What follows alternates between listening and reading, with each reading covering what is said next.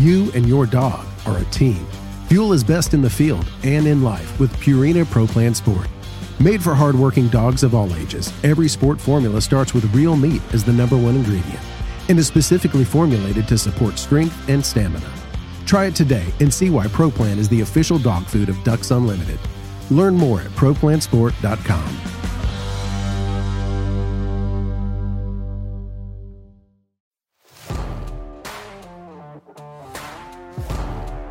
Welcome to the Ducks Unlimited podcast, the only podcast about all things waterfowl.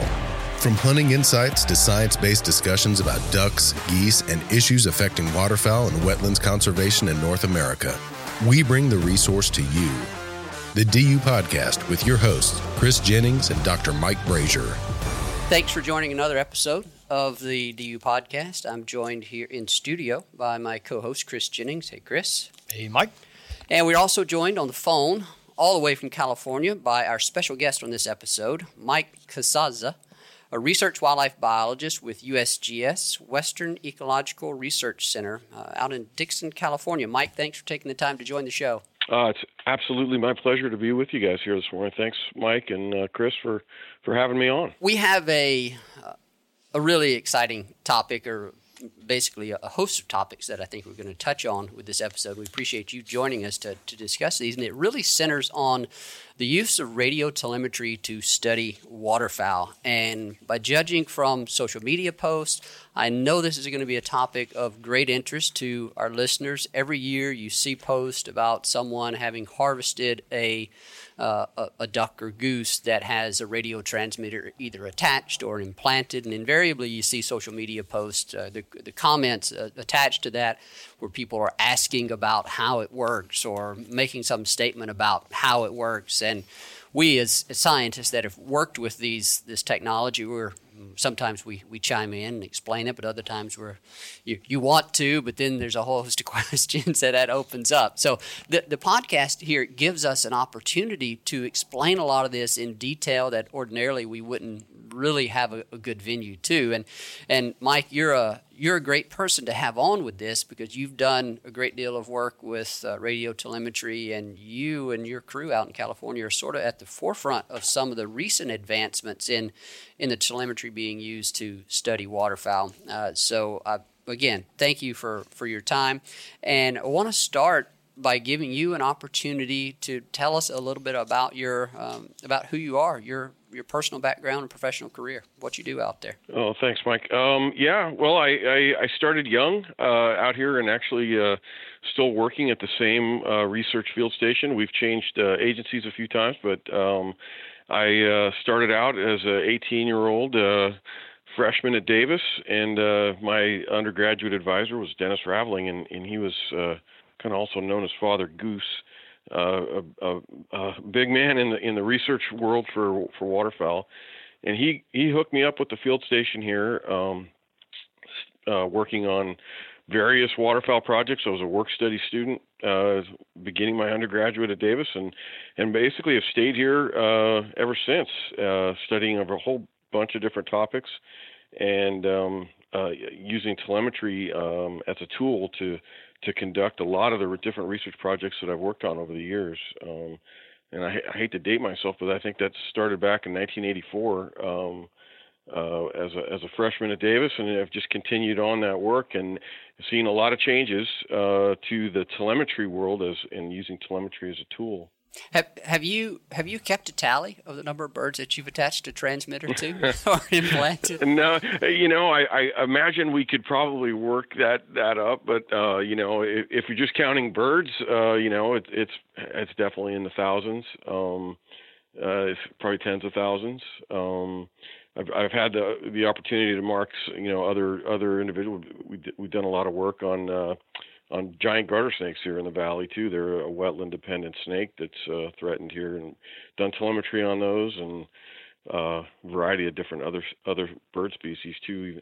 Greater sage grouse out in the Great Basin. Um, but yeah, no, thousands, thousands of birds and thousands of different types of telemetry. Um, uh, you know, uh, transmitters, different kinds, and it's really morphed over the years and. Um, you know, you mentioned the the hunters now being, you know, seeing that getting that prize and that social media post regarding, you know, they they harvest a, a, bird with a transmitter. It's gotten a little bit more common because the the price of some of these things has, has gone down to where we can we can get a lot more out and gather a lot more data. So the opportunity for the hunters to harvest them has kind of increased slightly in, in recent years. How many transmitters are you putting on just on average out of your shop? Just this last, um, we started about five years ago with a, a big push. Uh, the state of California is very interested in in trying to understand how waterfowl are, are really um, you know gathering the food resources they need here and so we've we've been putting the the the last few years we've been putting probably about an average of about 150 of these GPS GSM transmitters on um, various species of waterfowl. Um, and that's kind of gone up. We added some goose work the last two years, so it probably puts us up closer to 200 transmitters. Um, and each one of these, you know, we can maybe talk a little bit about it later, but the, the cost of these is, is is still pretty high with these GSM uh, GPS transmitters. You know, so it's you're limited in how many you can put out by how much funding you can, you know, push towards the projects. I bet it is very difficult to put a band on a garter snake. yeah, they kept coming off. You know, we we I, that, that's a funny story, and it's funny that you say that because we did actually we actually published a paper on using um, some some tape to actually tape external transmitters on uh, snakes, uh, and and they basically kind of drug the transmitter around. It, it worked okay. It had a, a you know a limited per, limited uh, reliability, but uh, for certain questions you could do that. It was kind of like a uh, an interesting uh, attachment technique. The one that really works is implanting them surgically, but uh, but we did try almost almost like a band. Very cool. So. Very cool. Mike, let's what I'd, what I'd like to do on this first uh, this first episode here is is get you to talk about the evolution of, of telemetry. Uh, that's one of the fascinating things to me. Uh, I certainly wasn't around whenever telemetry first first hit the scene, but and, and I don't think you were either. Um, my notes say it began somewhere in the 1950s, but uh, I, I guess before we do that, why the need to to study individual birds. What does this give us at a fundamental level that we don't get from other other types of studies? Yeah, you know, so the the, the transmitter, the the telemetry, uh, you know, transmitter as a tool, um, it gives you the ability to um, to you know to track where an animal moves and, and the types of habitats it uses and the fate that it it we have a a known fate for that individual. We can track it until you know something happens till it dies, or you know for a certain period we'll know everything it's doing, and, and so it gives you an insight, uh, an inference to the population um, that you can't get with you know without doing something um, along these lines. So we were, we're basically able to infer. We you know we make the assumption that if we mark enough individuals, we're, and we're actually um, being able to chart what the population um, of animals, uh, you know, are, are undergoing and, you know, what their survival's like, what their um, you know, the habitats they're using. Just answer a whole bunch of questions about the population, but base it on the individual and, and gather that data from the individually marked uh, animal. We've had a, an episode or two recently where we've mentioned this idea of individual heterogeneity. I believe it was Drew Fowler in, in uh, the episode about body condition bias in, in uh, geese harvested over decoys. And, and the telemetry really brings that home whenever you start talking about how individuals vary. And, and, you and the work that you're able to do with telemetry, you're monitoring those individual birds, tracking them, and, and, and assessing their fate as you described. And then you can re- relate all that back to how those individuals vary in response to certain characteristics. So, uh, just a, a, connection back to some of the other uh, episodes we've had here. And so now let's let's talk about briefly the evolution of telemetry. Uh, when did it when did it start, and then what have we seen through the years to take us to where we are right now? Yeah, you know the the original telemetry work that I worked on back in the in the 80s, and and some of the stuff that was pioneered by like one of our uh, station leader at the time when I started, um, Dave Gilmer had done a bunch of work in in the Dakotas and Minnesota um, using VA, VHF telemetry, you know, very high frequency telemetry, which it was really just it's a radio signal. The the transmitter puts out a you know a beeping sound when you listen to it through a receiver, and you have a handheld or a vehicle or airplane in in Dave's uh, case mounted uh, antenna that picks up that signal, and you can triangulate um, where you know where that uh, animal is, where that transmitter is, um, by going to various locations and getting your best bearing and putting those those signals together and getting a location, which all that required a, a tremendous amount of manual labor and time. And so you were, you know, if you were lucky, you could get a location on, say, you know, an individual animal once or twice a day. Um, and if you had several marked, you know, if you were lucky to get 10 or 12 individuals located in a given day. It also requires a lot of trigonometry.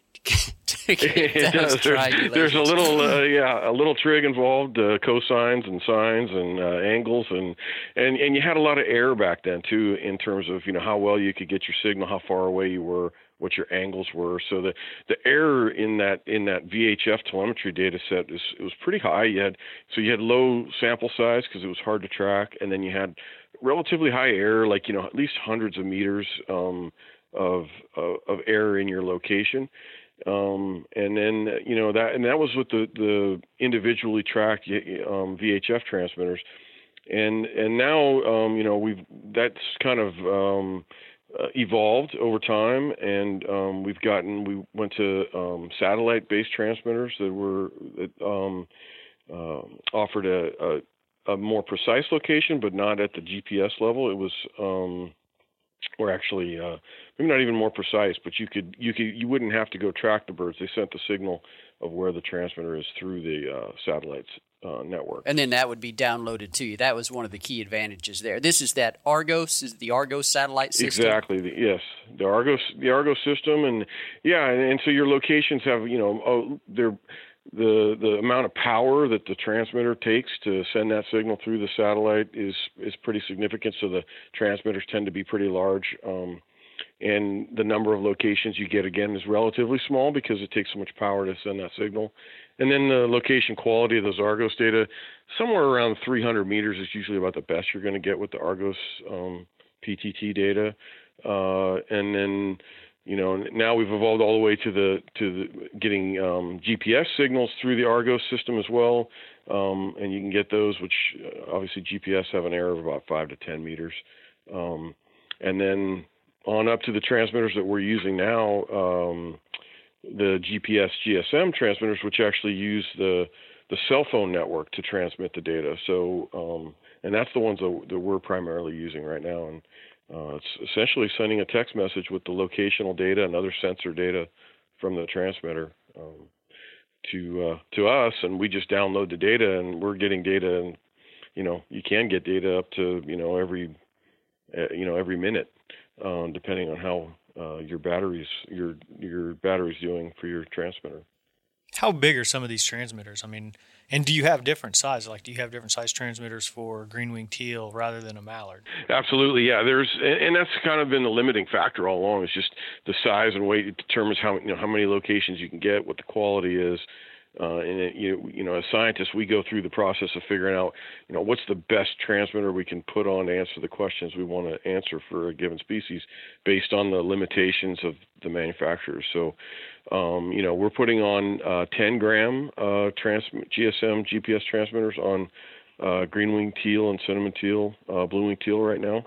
Um, and and they're you know collecting data you know pretty reliably. They're solar powered and um, depending on the sun, we're getting data, you know, as often as every 15 minutes, uh, GPS quality data on those. Somewhere down the line, someone had put a large transmitter on a smaller duck and was like, "Uh oh, that's not going to work." So, you know, that that lesson had to be learned somewhere. Yeah, and it, we've pushed the limit on that, you know, and we we can get special permission to try things out from the banding lab, and and but the the basic rule of thumb is, uh, you know, you try and be less than three percent with uh, exceptions up to maybe five percent of the of the average body weight of the of the individual being marked. Early on in the in the, the use of radio telemetry, there were a host of studies that mainly they were captive studies that used uh, they were trying to investigate the effects on the behavior and survival and the, the mm-hmm. related to the size of the transmitter yeah. the method of attachment so the this, the amount of study the amount of work that's gone into figuring out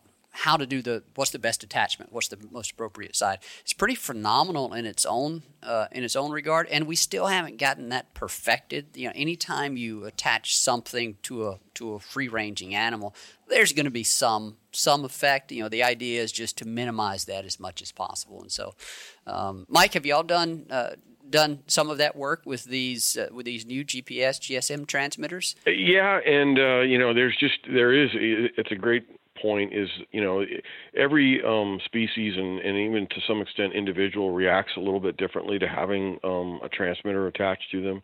Obviously, um, you know it's gonna there, there's no there's no real way to have no effect, um, but we've looked you know pretty intently at trying to figure out ways to minimize those effects. Uh, one of the things that we did when we first started, we were using a Teflon uh, harness that really had no uh, stretch to it. It was good about not not really absorbing any water into the harness, um, but uh, but it had really no um, no stretch to it. So the birds, you know, their body size uh, can vary quite dramatically over the course of a you know annual season. Um, and so we we found some automotive nylon um, that we had kind of had custom made uh, to um, attach the transmitters with, and it has uh, you know pretty significant amount of stretch to it, and it doesn't really have any memory, so the uh, the material will stretch as the bird, uh, you know, uh, gains weight or, or loses weight, um, as the case may be, and and then that and uh, you know we've recovered some of those transmitters after being deployed for a couple of years and uh you know the material still seems pretty vibrant still still has that stretch to it hasn't lost that. And uh i think we're we're we're pretty happy with that as in terms of at least reducing some of the stress of of having that backpack attached to to the various waterfowl species. Yeah what you you just kind of alluded to it of when you're retrieving these transmitters um what are some of the like oddest places that you've you know found some of these transmitters where you've had to go and get it and you're like well why, why would this thing be here uh, yeah we've had uh, over the course of the uh, many uh, years not just in our recent work but uh, we've you know we've retrieved some from freezers where we track them into freezers that maybe were placed there out you know out of season. We've had a few where we had to have the game wardens go and retrieve them from some poachers. Um, all the way to you know we recently had one picked up uh, on the um, top of a, a, building just outside of Reno. Uh, that uh, a raptor had obviously carried our cinnamon teal up there and, and dispatched of the teal and, and left the transmitter sitting on the sun on the roof, which allowed us to find it uh, pretty readily. So. Um, yeah, we've had uh, over the years. It's been uh, there's been a lot of different spots where a lot of treetops, um, eagles' nests, uh, hawk nests, um, we have one sitting on the top of a bridge in the Bay Area right now that we were uh, still kind of figuring out how we could see if we could talk to the uh, to the uh, Caltrans and see if we can get that recovered. You and your dog are a team. Fuel is best in the field and in life with Purina Pro Plan Sport. Made for hardworking dogs of all ages, every sport formula starts with real meat as the number one ingredient and is specifically formulated to support strength and stamina. Try it today and see why ProPlan is the official dog food of Ducks Unlimited. Learn more at ProPlansport.com.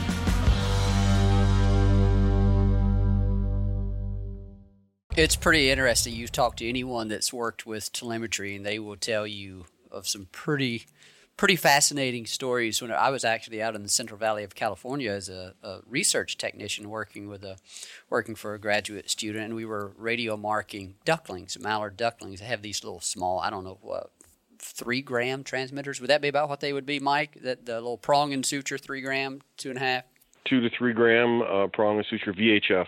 Yeah, uh, so the VHF. So you'd, have, you'd had to track them with your, your handheld antenna. That's a lot of work. That's right. Tracking with a handheld antenna as well as the, the big mast that protrudes up through the roof of a truck. And you drive around and people think that you're you're like listening for aliens or something, or you're eavesdropping on their telephone conversation. That's the most common thing. But I had a couple of instances where I retrieved – a duckling carcass from a bullfrog because you could still get the signal. You could see it coming from the water, oh, and so yeah. I was actually able to retrieve a bullfrog. And then the other one was I saw a coyote running across the field, and as the coyote ran, the signal followed the coyote, and it slowly began to you become fainter and yeah. fainter. So you get stories like that. It's really neat because you see those processes in action uh, when you're able to track the individual uh, individual birds there.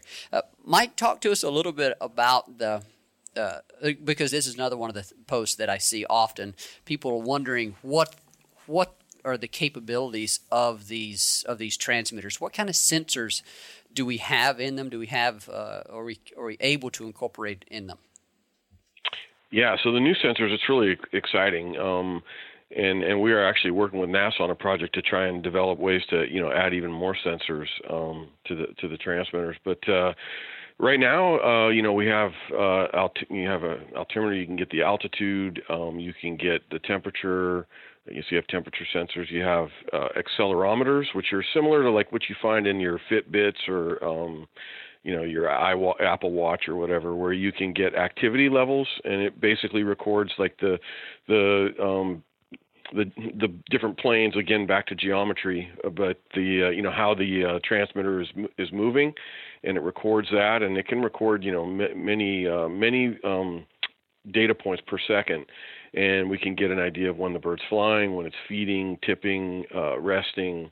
Um, and so, uh, you know, the, in the in the transmitters themselves, the ones that we're using store all that uh, information on board, and when they're in good cell phone range, we um, they will download that data through the cell phone network, and uh, we can we can gather up all that data and have all kinds of information beyond just where the bird is, but actually, you know, what it's doing, how it's spending its time, uh, how much time it's flying, um, uh, things like that. And you have the ability to customize these uh, these transmitters. It's not as though you you just have a limited menu from which to choose. You can go in and customize this. You can choose the size. You can choose the uh, the different sensors. You can choose the frequency with which they're collecting the data, transmitting the data. So it's not as though every transmitter that's out there is of the same type. You know that's the other great thing about it is you can customize these to maximize the the, the relevance of the data for your particular study objective. We can um, you know just basically customize it to the the research question. So if we're really interested in, you know, um, the the time activity budget of a, of a bird, we're interested in making sure we have enough uh, habitat on the ground to feed these birds over winter. Say, um, we can look at their activity budgets and and use the accelerometry data for that and set those to record, you know, that that data accordingly. Um, or uh, we could, you know, if we're interested in, in another question, maybe mortality, um, we're, we're looking at the activity to just see, you know, uh, when a bird uh, dies, what's, and then try and figure out what, you know, what what occurred there.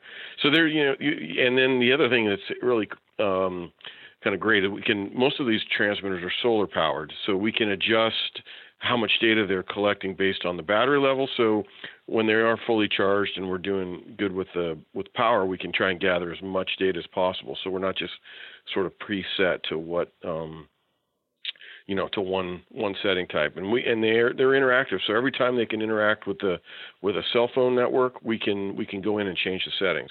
And so we can do that uh, you know on a daily basis, even even hourly. Um, if we need to. Would you say that's been one of the most significant advancements is the ability to actually communicate with the device while it's deployed? Yeah, that's that's really allowed us to kind of to attack different questions at different times. Like for instance, uh, one of the questions we were having was, you know, um, how does disturbance affect um, uh, affect uh, waterfowl? And and so one of the things we wanted to do to, to look at that was to to really get a good pulse. So we wanted to see, you know, what individual birds were doing every, you know, every two minutes. And so we were able to manipulate those settings and kind of store up some battery power for a week or two, and then and then pulse the transmitter. So for 24 hours, we were able to get uh, locational data every two minutes on a group of uh, pintail and mallard, and uh, and so we can really get a, that fine scale look at you know how they're moving through the environment, what's going on on you know every other minute, and uh, just get a tremendous amount of data to answer these really kind of uh, specific, you know, really interesting questions uh, on how a bird spends its day that we haven't really um, had any ability to do before. So. Um, and that's just one example of being, just being able to manipulate those settings uh, remotely from our office and and and push the transmitters to answer these these really cool questions. Hey, Mike, what what do uh, what would a hunter do? You know, if they harvest a transmitter, there's always some discussions of this. Um, you know, some people are under the impression that they're going to get you know in trouble or someone's going to be upset. but if you know if a hunter harvests a, a bird with a with one of your transmitters, you know, what what are the what's that process for them, and then and and how do you guys handle it as well? Yeah, that's uh, you know we look at it uh, anytime a hunter harvests one of our birds, we, you know we're excited about that. We're ha- happy for them and then happy for us and at the same time. And and I say that because a lot of times um, you know they'll harvest a bird that maybe had a transmitter that was placed on it a couple years ago. Maybe it's not working anymore, and so um, that's great data for us. And and if if you know we we just encourage them highly to contact us. We have phone number on the transmitter itself a website, uh, um, so email address as well. And you know, it, getting that data, the opportunity to get that data for us is just really exciting. And and what we try and do too is because we know it's a, it's kind of you know it's a special special uh, you know event um, for the hunter, something that doesn't happen every day. And so um, we we try and make sure that we um, communicate with them, get information from them regarding the bird, and then in turn we share um, really detailed information about the bird that they harvested, you know, with them, and we'll Very send them like a full size poster uh, with all the bird's movements, and if you know if the bird's been marked for a few years, they, you know, it can be a really a really interesting poster of their bird's movements. Uh, and then we'll also send a dummy transmitter, one that looks exactly like the transmitter that they harvested, you know, maybe minus a little wear and tear uh, that they, if they want to mount it on on their bird, that they would have that, and then that way we could get the working transmitter back, and hopefully deploy it on another bird and get even more information. Is there data that, that you're getting from the transmitter that that wasn't sent to you? Like just I'm just assuming in some you know uh, in a matter of power saving, maybe you're not sending all the data all the time. Maybe there's something on that transmitter that, that when you guys get it, it's unique to uh, being harvested. Is there anything like that? No, there is. Yeah, I mean, and that's that's it's sort of like uh, you know, it's finding a, a, treasure at some level. I mean, some of the transmitters, if they're in good cell range, they're giving us the data, you know, pretty much daily. But some of these transmitters, maybe like on a pintail, it might be, you know, it might be have spent its um, summer, you know, up on the north coast of, or, you know, north slope of Alaska, uh, and then gets back down into Alberta and maybe gets harvested there and hasn't had time to hook up with the cell phone network and download its data. So, uh, and it may never because sometimes you know they they lose their ability to charge after a few years, and and and we're not able to get that data. So sometimes it's still stored on the on the memory chip in the transmitter. So we can get that data. We send the transmitters back to the manufacturer, and they're you know we've downloaded a lot of data from these hunter return uh, transmitters. It's uh, been invaluable for us. And the point that can't be emphasized enough is that hunters will not get in trouble for harvesting one of these. They're not. They haven't. Uh, they haven't killed some top secret bird. They haven't uh, ruined a research study. They they don't need to remain secret. It's, that's is totally the opposite. They're not going to get in trouble. They are to be commended for their uh, for their efforts. And you know, like you said, Mike, it's uh, it's it's somewhat of a trophy. And and all the researchers that I'm aware of that are involved in these studies do something very similar, if not identical, to what you do. They provide as much information to the hunter as they possibly can. They will provide a dummy transmitter. They want the hunter to feel like they're an active part of that, that research, and, and they give all that stuff in, in exchange for, or to say thank you uh, for calling that in. And uh, and for returning the transmitter, as you said, because these aren't cheap when you start talking about accelerometers, altimeters, GPS, GSM. They're not cheap. And so by returning that transmitter, they become an even more important part of active waterfowl research.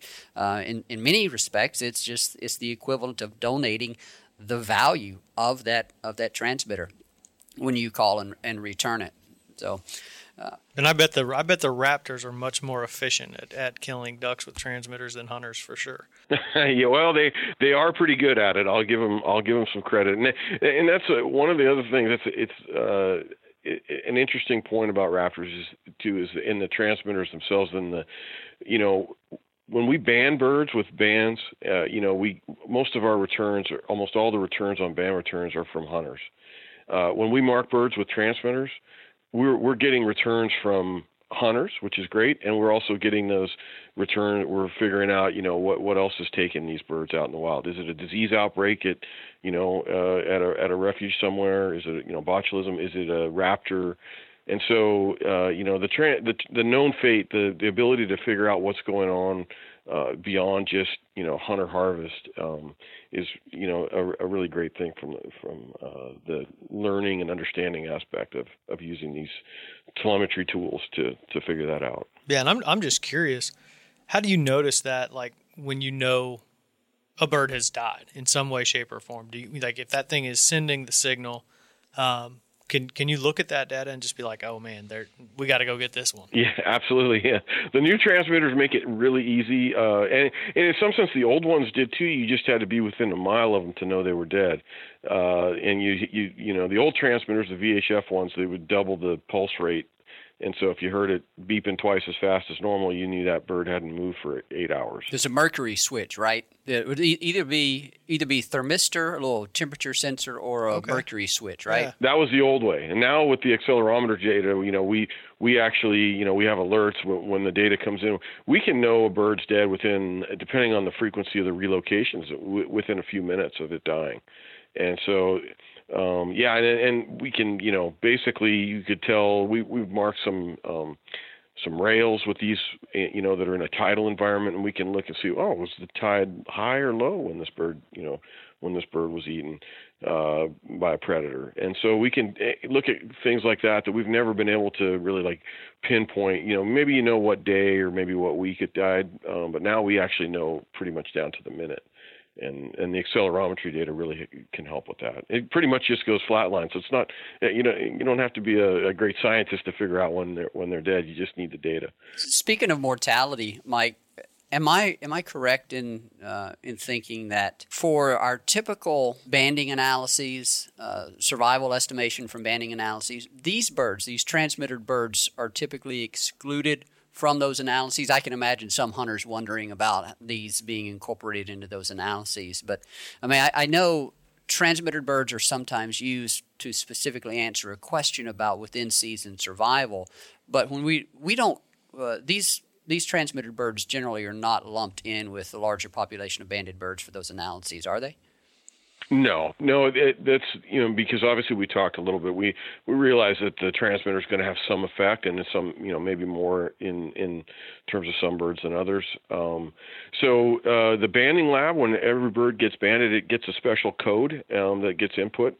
So when we band a, a, duck and then put a transmitter on it, it gets a specific code that it that lets the banding lab know that um, it, it, has a transmitter on it. And then so when those banding analyses are done, they're just they're primarily just done um, on birds that have that just the standard code, no transmitter, no you know no any no, nothing extra. Um, and and that's what the those those types of survival analysis will be done on. And another another point worth making here with respect to hunter hunter harvesting one of these birds, they we're asking them to do two things. We're asking them to report that aluminum leg band as they normally would to the uh, bird banding lab, but then also to contact the researcher uh, that has that's been responsible for implanting or attaching this transmitter to that bird. And usually, that information is either attached is included on a separate leg band or it may be on the transmitter itself, right, Mike? Yeah, that's correct. And and usually we'll get a call. Um, a lot of times they'll they'll call us first. I mean, it, it doesn't really matter what order. I, I think you know definitely you need to report that band, and they'll get their certificate from the banding lab. Uh, and then if they don't contact us, the banding lab sends us a report too. Um, I mean, sometimes the phone number's worn out and can't really read it, and so they the band is usually the you know the solid marker. So as long as they report the band and they report their contact info, we'll get back to them. We'll uh, either email or call if they provide their number, and and then they can provide really a wealth of information about the bird itself. You know, was it flying by itself? Was it flying, you know, in a flock? Uh, how the bird look? What's the condition of it? You know, what did you, you know? Was it fat? Uh, was it uh, you know in, in, poor condition?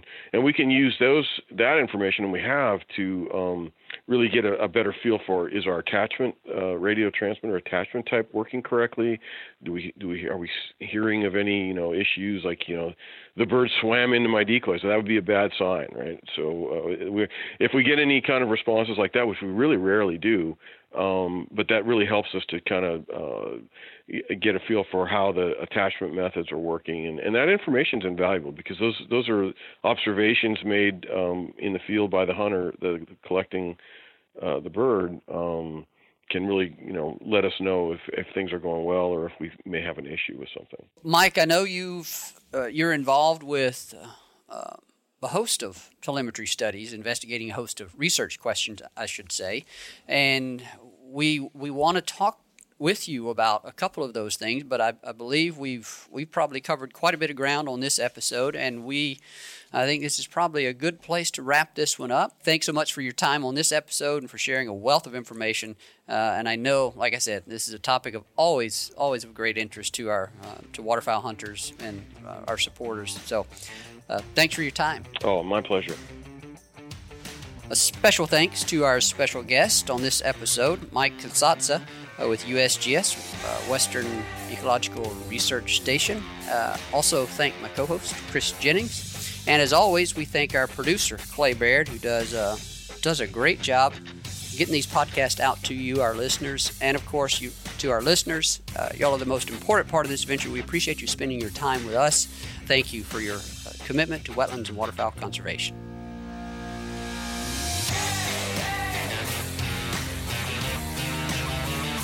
Thank you for listening to this episode of the DU Podcast.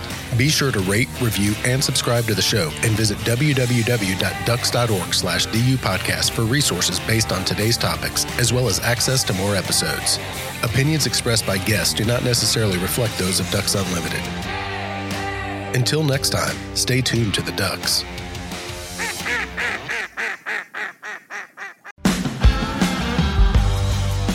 You and your dog are a team. Fuel is best in the field and in life with Purina Pro Plan Sport.